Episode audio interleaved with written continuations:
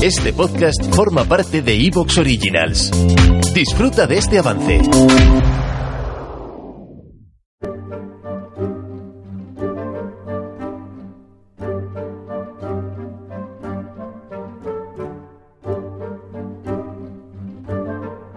Bienvenidos a Historia Ficción y preparaos para la aventura. En este podcast escucharéis historia en mayúsculas, pero será una historia de ficción, una ucronía. Hoy vamos a disfrutar de una ucronía canónica y vamos a explorar un escenario en el que el cartaginés Aníbal Barca gana la batalla de Cannas y acto seguido marcha sobre Roma. Así veremos una resolución para la Segunda Guerra Púnica que va a ser positiva para el bando cartaginés y nos vamos a interrogar sobre cuál podría haber sido el destino para Roma en caso de perder esta guerra, o cuál habría sido la relación entre Aníbal y el Senado de Cartago. Luego al final del episodio habrá más comentarios sobre la realidad bueno, del Estado cartaginés, de Roma esta época, e información para el presente. Pero bueno, es al final. Ahora, sin más preámbulo, vamos al episodio. Como suelo recordar en cada programa, os voy a contar una historia articulada en torno a hechos reales aunque reconstruida como una narración de ficción. Mezclaré elementos verídicos con licencias creativas y siempre trataré de que la historia sea verosímil. El propósito de esta fantasía es divertirme y lo haré imaginando una historia que pudo ser. Este podcast es fruto de la imaginación de su creador David Rico y espero que disfrutéis del juego.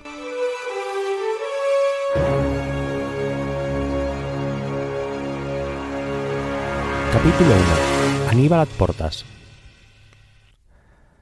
A finales del primer milenio antes de Cristo había dos potencias que se disputaban la hegemonía sobre el Mediterráneo central, la República Romana y Cartago.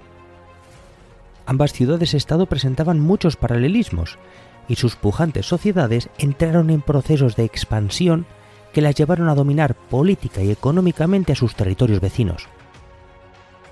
Para el siglo III a.C., Cartago había establecido enclaves comerciales y militares a lo largo de las costas del norte de África, salvo Egipto, y también en las costas mediterráneas de la península ibérica, y aún antes en las grandes islas del Mediterráneo, Baleares, Córcega, Cerdeña y Sicilia. Por su parte, la República Romana se había expandido desde el centro de Italia hasta controlar más o menos a los pueblos de la península itálica desde el Valle del Po a una parte de Sicilia. Así pues, como podemos ver, fue Sicilia el punto de contacto y fricción entre ambas potencias. Esta estratégica isla estaba a medio camino entre las ciudades de Roma y Cartago y estaba en el centro del Mediterráneo. Dentro de la isla había divisiones internas que fueron aprovechadas por las potencias, que pudieron así ejercer una mayor influencia. El primero en llegar a Sicilia fue Cartago, que en realidad llevaba 300 años de conflictos armados tratando de dominar sin éxito la Magna Grecia. En particular, la gran ciudad de Siracusa fue la más destacada de las opositoras a los púnicos, y es que los de Siracusa tenían su propio proyecto hegemónico. De esta manera, para cuando Roma entró en escena en Sicilia, terminó por estallar la primera gran guerra púnica, y el teatro principal de operaciones fue precisamente esta isla de Sicilia y las costas de la región. La Primera Guerra Púnica fue un conflicto muy agrio que se prolongó durante 23 años, entre 264 a.C. y 241 a.C. Las tornas de la guerra cambiaron varias veces y se produjeron terribles masacres, como por ejemplo la batalla naval de Gnomo, que en 553 implicó a más de 100.000 hombres por cada bando. Nótese que una batalla naval de esta época implicaba una gran cantidad de galeotes, de remeros, y bueno, la verdad que en esta batalla de Gnomo se impuso la marina romana y esto les permitió poner pie en suelo africano y combatir allí. Pero esto no terminaba la guerra.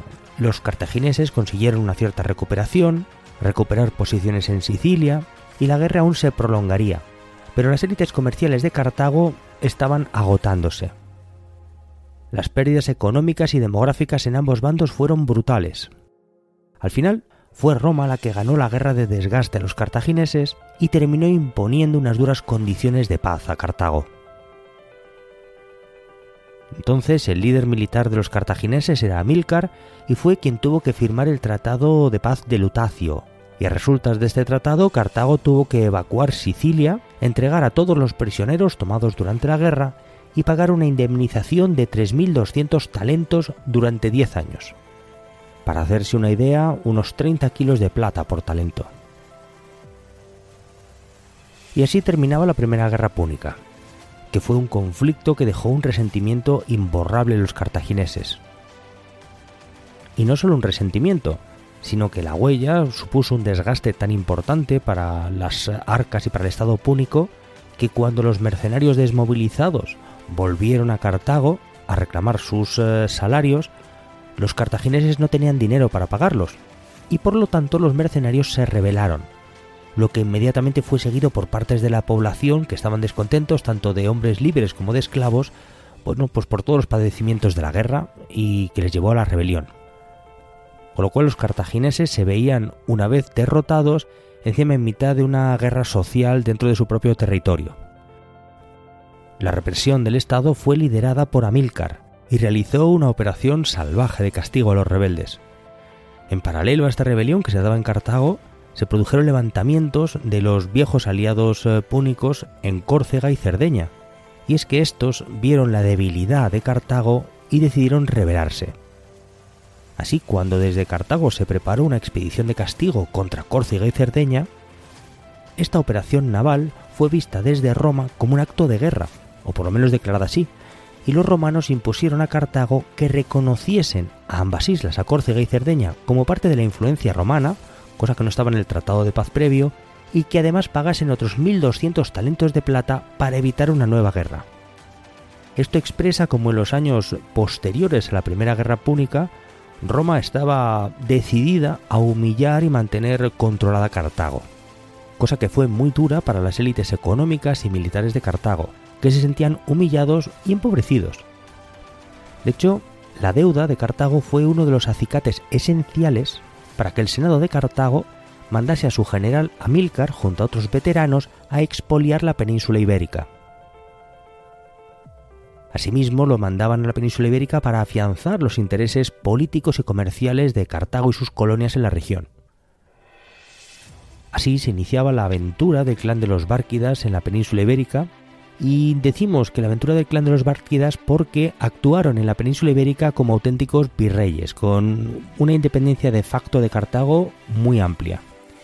Y esto fue tolerado por los cartagineses, por un lado por el gran prestigio que tenían todos los Bárcidas, y asimismo porque con sus actividades en la península ibérica estaban entregando buena parte de la plata con la que pagar la deuda a Roma. Durante 20 años, entre 237 y 218, los cartagineses fueron afirmando su dominio sobre las tribus y ciudades de la cuenca del Guadalquivir y de toda la costa mediterránea. Después realizaron incursiones tierra adentro, dentro del sistema ibérico y de la meseta, donde se encontraron a las tribus celtibéricas. A lo largo de todos estos años de conflictos se produjo un lance concreto en un lugar perdido probablemente de Albacete donde murió el general Amílcar, y le tomó el relevo su hijo Aníbal Barca.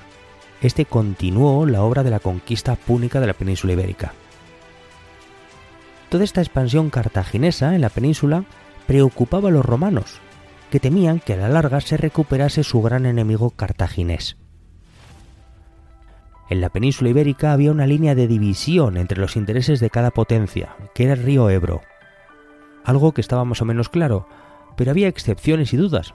Por ejemplo, la ciudad de Sagunto, que era aliada de los romanos, estaba al sur del río. Y en tanto que estaba al sur del río, Aníbal se permitió entrar en conflicto con Sagunto. Esta guerra expresaba la aptitud asertiva de Aníbal y preocupó al Senado romano, que recordaba la dureza e incertidumbres de la guerra. Por este motivo los romanos no quisieron declarar la guerra directamente a los cartagineses, por este asunto relativamente menor de Sagunto. Así pasaron ocho meses de inacción en Roma y esto terminó por animar a Aníbal, primero, a asaltar Sagunto y después a atravesar el Ebro en dirección norte. El líder cartaginés quería llevar la guerra a suelo romano. Atravesó el sur de la Galia y después hizo la mítica travesía de los Alpes con los elefantes de guerra. Aníbal había hecho un juramento a su padre de odio eterno a Roma, y así lo demostraría con las brillantes victorias militares de Ticino, de Trevia, del lago Trasimeno, del paso de los pantanos de Plestia, la batalla de Ager Falernus, en la que utilizó una estampida de bueyes, o la batalla de Geronium y una multitud de lances menores.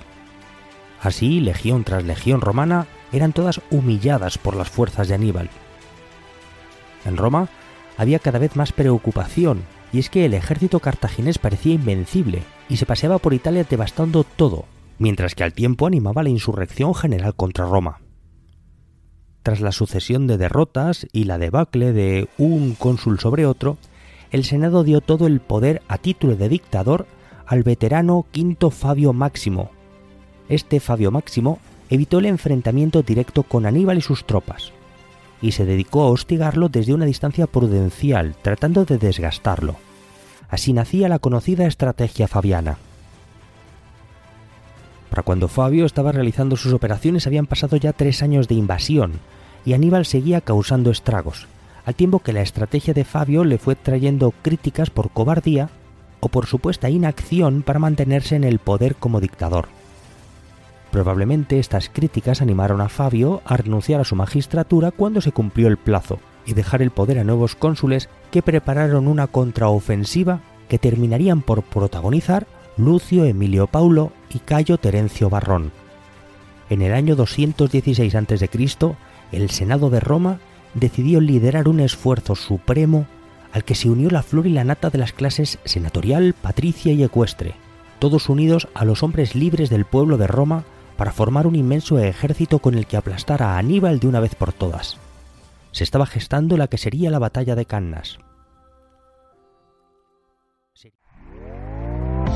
¿Te está gustando lo que escuchas?